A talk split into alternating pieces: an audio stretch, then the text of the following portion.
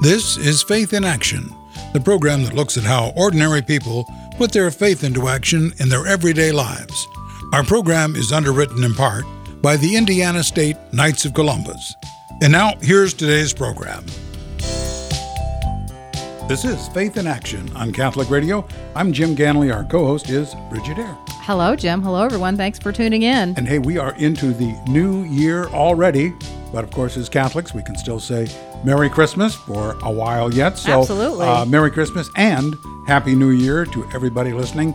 And as people might be aware, we've been trying to incorporate a little prayer with each of the programs that we do here on Catholic Radio. So we thought, well, there's got to be a prayer for the new year somewhere. Yeah. So I, I found a nice little prayer, and we're going to start this show off in prayer um, for the new year. So join me in your car and in your home as we pray in the name of the Father, and the Son, and the Holy Spirit. Amen. Dear God, thank you for a new beginning. What an incredible day this is, with the fresh year's potential stretched out before me. I want to be found faithful this in this new year and each and every opportunity you bring me. Thank you, Lord, for these new beginnings that we have.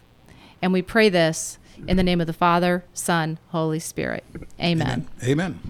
Well, it's also January is also Respect Life Month, and today's episode of Faith in Action is called Promoting a Culture of Life, a Physician's Perspective. And joining us today is local pro life surgeon Dr. Stephen O'Neill, who's going to share with us his medical expertise of why abortion is a tragedy and why conscience protections are so important. And he's actually joining us in studio, which is really great. So, uh, welcome to Faith in Action, Dr. O'Neill. Thank you very much. Well, we were chatting before we got started here. Um, I want you to talk a little bit about your background um, as a medical professional. You're a surgeon. What type of surgeon are you? I'm a general surgeon. That means an abdominal surgeon.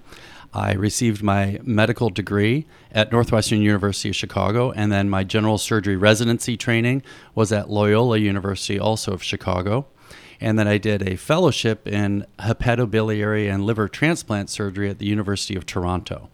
Now, as soon as you said abdominal surgery, you know, it's the new year and everyone's wanting to lose weight. So I'm sure everyone in our audience, was, as I was thinking, you know, I could really use a tummy tuck, you know, especially after the holidays. All right. I'm sorry. I digress. I, I had to say that. But we're, we're actually talking about um, pro life issues. And I understand that you are a member of the Indiana Medical Catholic Medical Association. What what's that organization, and um, why are you involved in that? Well, the Catholic Medical Association is a nationwide organization of like minded uh, Catholic physicians who join together to share information and rally support with regards to pro life and other Catholic issues. I'm a member of the Indiana branch, and I joined that in order to be more formalize my involvement in the pro life cause. Now, do you practice here in the Indianapolis area? Yes, I practice on the south side. So, what is your home parish? And also, are you did you grow up in Indianapolis? No, I grew up in the suburbs of Chicago, and we moved here about 20 years ago. And our parishioners at Immaculate Heart of Mary. Oh, okay. So you work on the south side, but you um, worship uh, at Immaculate Heart, which is on the near north side of Indianapolis. I love that parish. Okay, I want to ask you, how did you become a pro-life Catholic? I guess. Well, back in the late 70s and early 80s, uh, my parents would take the six of us uh, to peacefully protest outside a local abortion clinic. And we would walk back and forth in prayer, much as we do now, 45 years later. Um, and at that time, I would see people coming into this windowless, stark building and drive to the back. Uh, a young woman uh, with sometimes a, another woman or a young man would get out of their car and walk into the building. And at the time, I was in grade school and early high school, and I knew what was going on inside from a theoretical standpoint, but it really didn't sink into me. Years later, I was up on my third year in medical school uh, obstetrics rotation for delivering babies. And the very first day of that rotation, I walked into the operating room area, and on a whiteboard was the schedule for surgeries that day. and a couple of the rooms were C sections uh, where the baby was delivered, and one of the rooms was listed as D and E. And I didn't know what that meant at that time.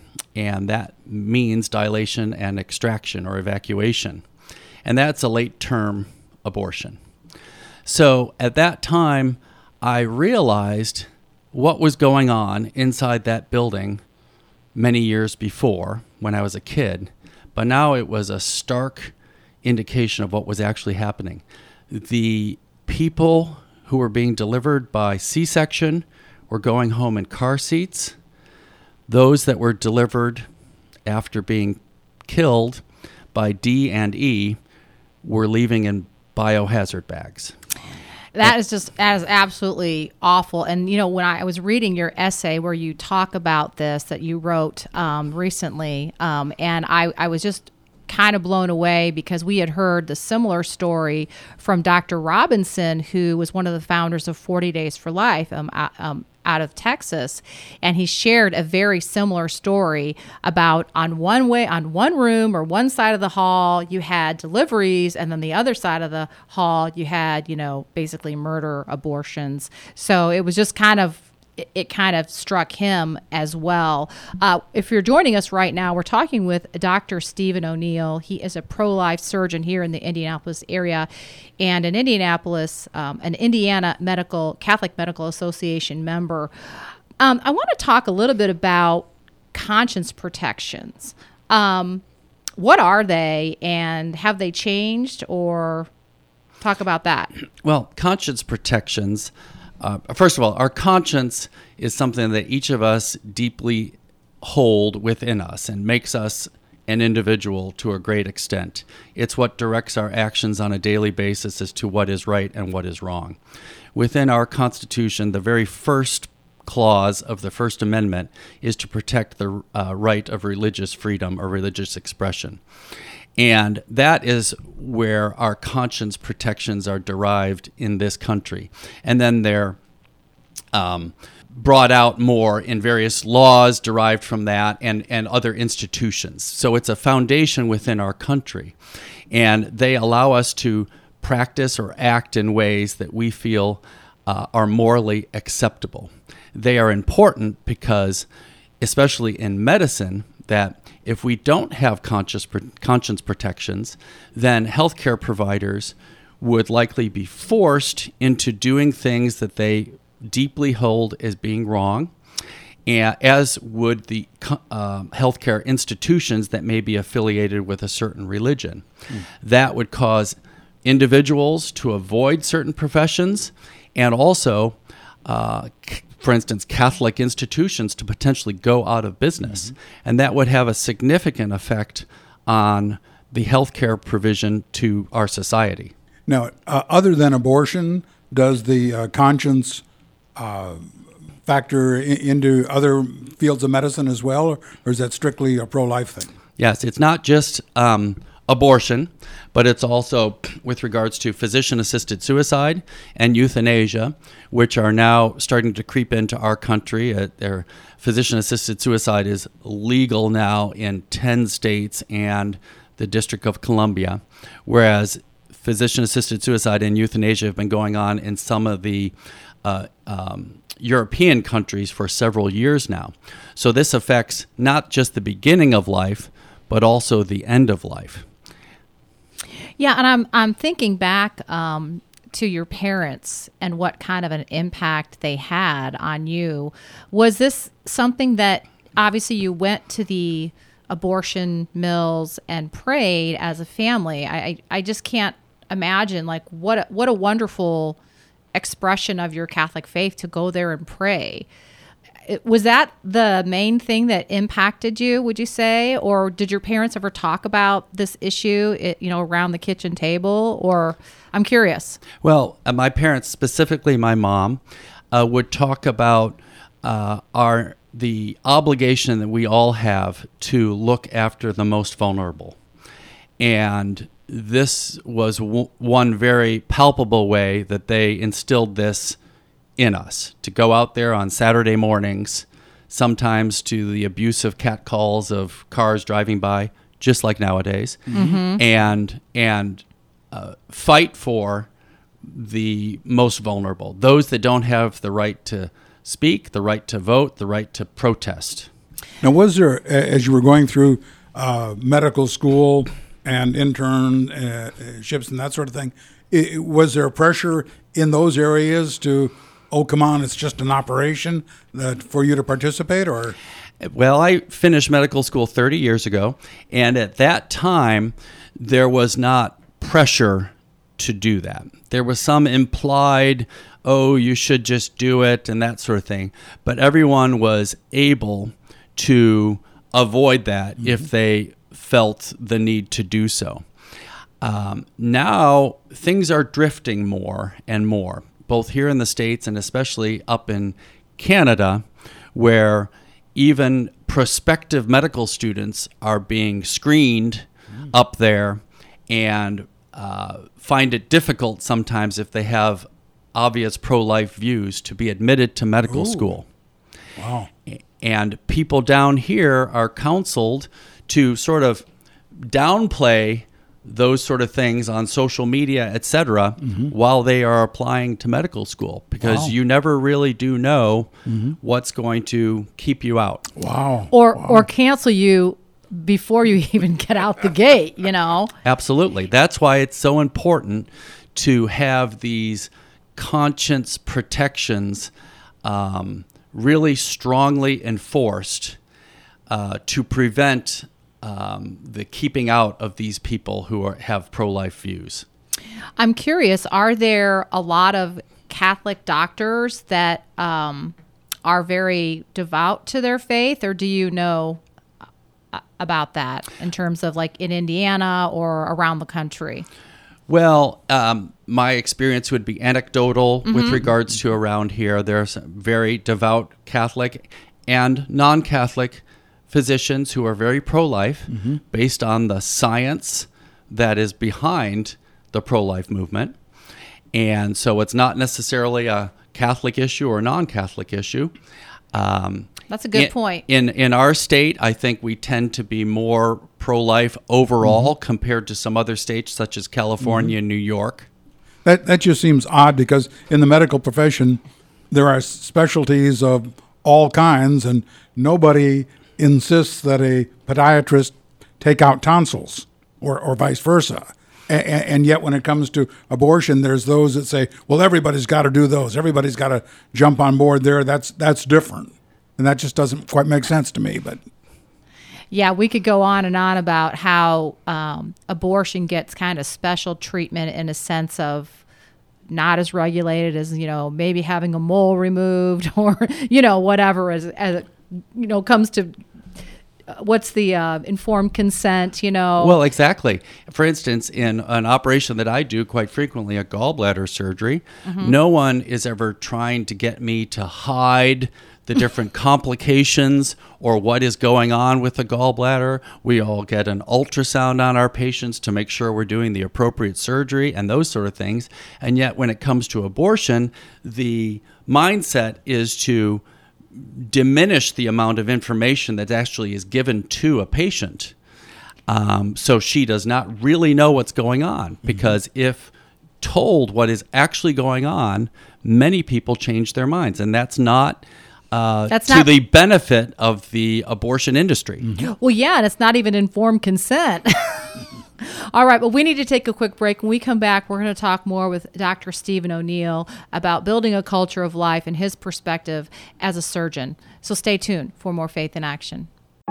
The hands of faith are raised to heaven, even as they go about building in charity, a city based on relationships in which the love of God is laid as the foundation. These words from the first encyclical by Pope Francis explain the motivation for Christian charity. We help our neighbor because we love our neighbor, and this love is a special expression of our faith in God. As Pope Francis says in The Light of Faith, faith is truly a good for everyone. It helps build our societies in such a way that they can journey towards a future of hope. The Knights of Columbus takes these words to heart, bringing help where it's needed most. Whether they are donating blood, stocking a food pantry, delivering a wheelchair to a homebound person, or building a new home with Habitat for Humanity, Knights are guided by a faith that leads to action. The 1.8 million members of the Knights of Columbus provided a record $167 million to charity and logged 70 million volunteer hours. To learn more about our faith in action, visit kofc.org. You can hear the Holy Mass every day at 8 a.m. right here on Catholic Radio Indy. Welcome back to Faith in Action. I'm Brigid Eyre. Jim Ganley and I are in the studio, and we're talking with our guest, Dr. Stephen O'Neill. He is a pro life surgeon here practicing in Indianapolis, and he is um, also a member of the Indiana Catholic Medical Association. And we're talking about um, kind of his perspective perspective as a Catholic pro life um, surgeon as a medical person. And we were joking um, over the break uh, when we were off air about let's talk about the science and That- that's popular these days. yeah and i mean well and and or follow the science and and science has changed what we know about the baby um, has changed so much since abortion was legalized in the you know early 1970s um, so talk a little bit about the science um, and, and i know that you also um, think it's a good idea to approach um, not necessarily from a catholic perspective why abortion is um, should not be legal, but more from a maybe even a secular and just science perspective. So, talk about why abortion should be legal, just from a or illegal, excuse me, from a uh, maybe a science perspective. Yes, I think um, although my Catholic faith drives much of what I decide to do and in my life, I think from a physician's perspective and from someone who's arguing a pro life approach, it's much better to approach it from a scientific perspective because within our country, um, we have people of many different faiths or no faiths at all. And in order to reach the most number of people, we can do this. And I think it's important to do it from a scientific perspective because this shows the humanity of the baby.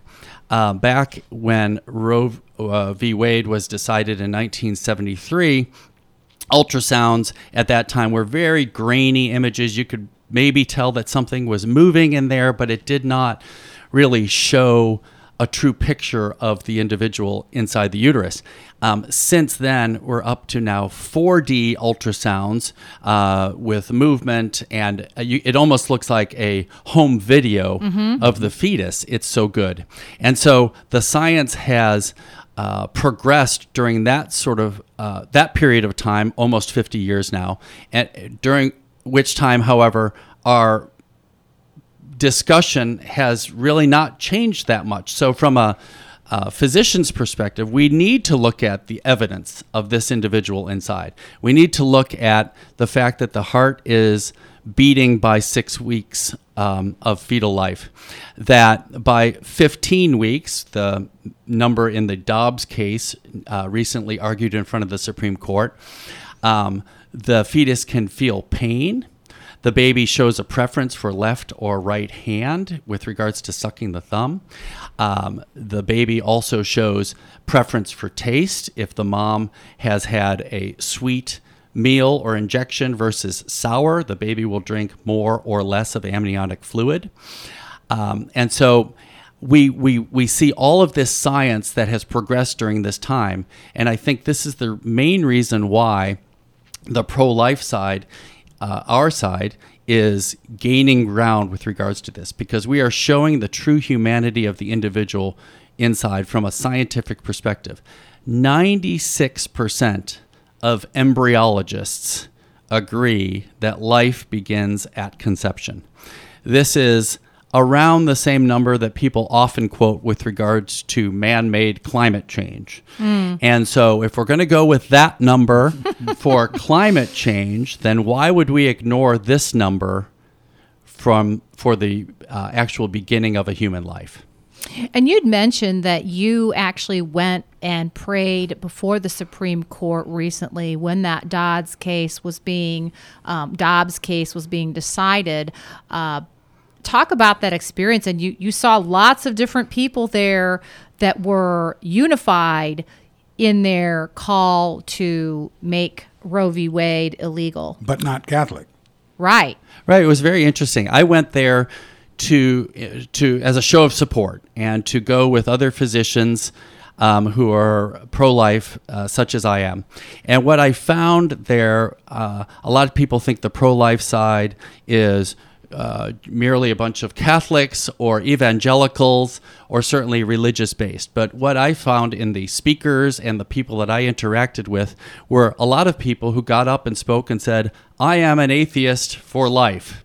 And they founded their arguments based on the science as well.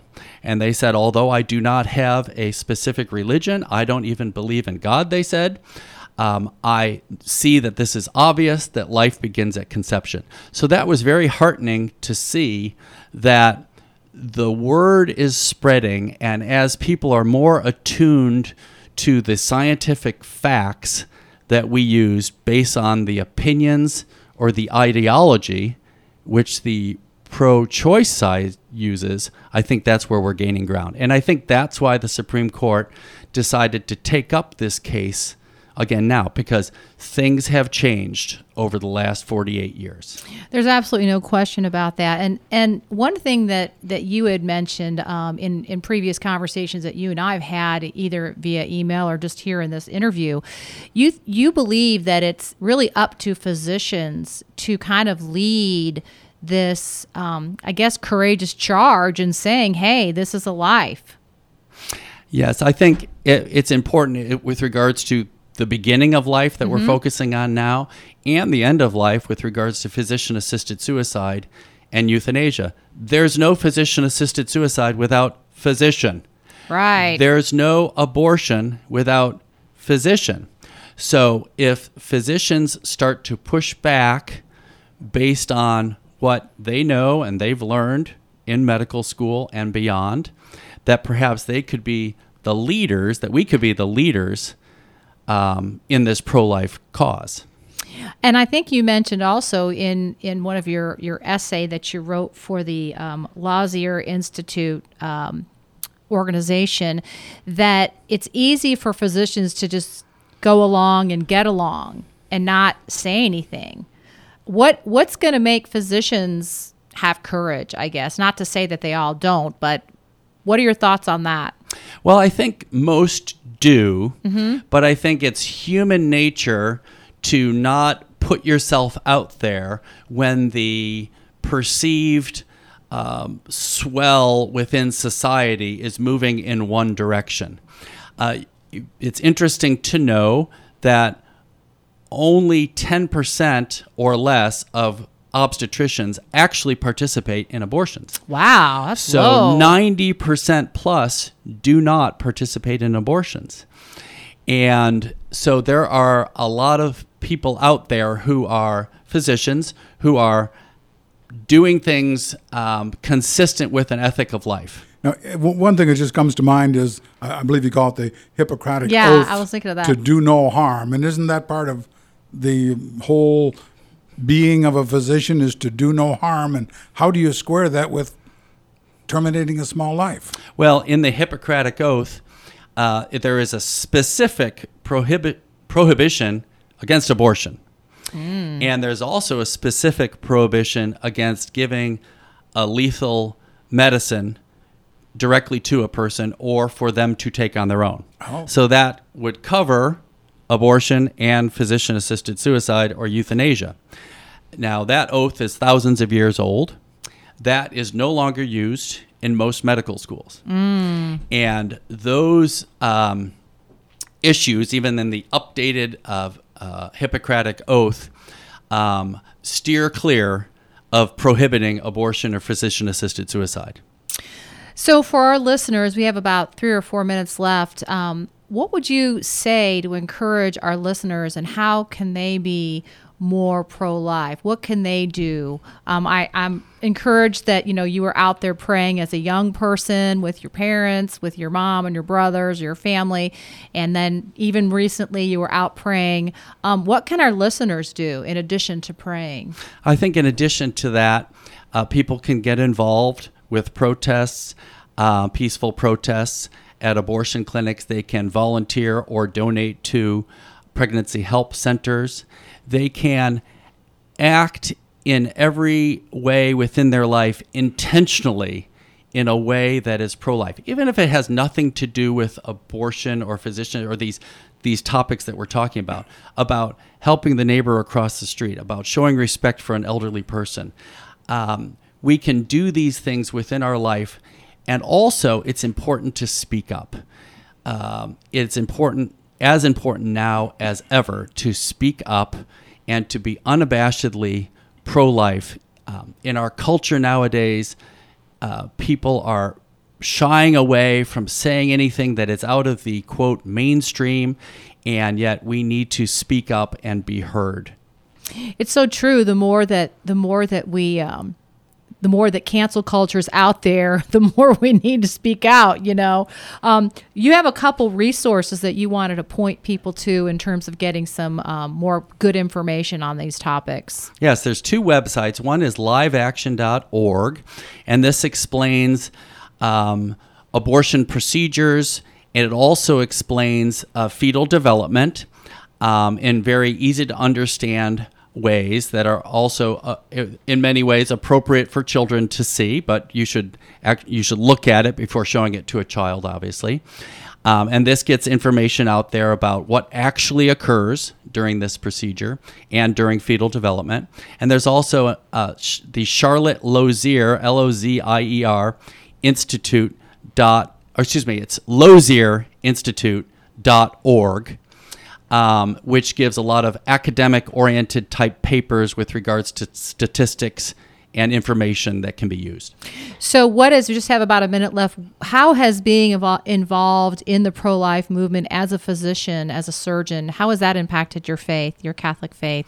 I think being more intentional towards what I am doing within the pro life movement has further founded the fact that we are all made in the image and likeness of God and that every individual is unrepeatable. Wow, that's so true. Well, our guest today has been Dr. Stephen O'Neill, pro life surgeon here in the Indianapolis area. Thanks so much for being our guest today. It's been wonderful to have you. Thank you for having me.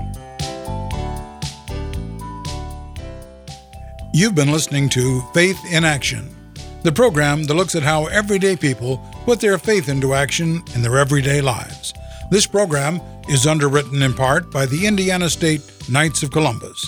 If you have suggestions for topics or guests for this program, contact Brigid at CatholicRadioIndy.org. That's B R I G I D at CatholicRadioIndy.org or call us at 317 870 8400.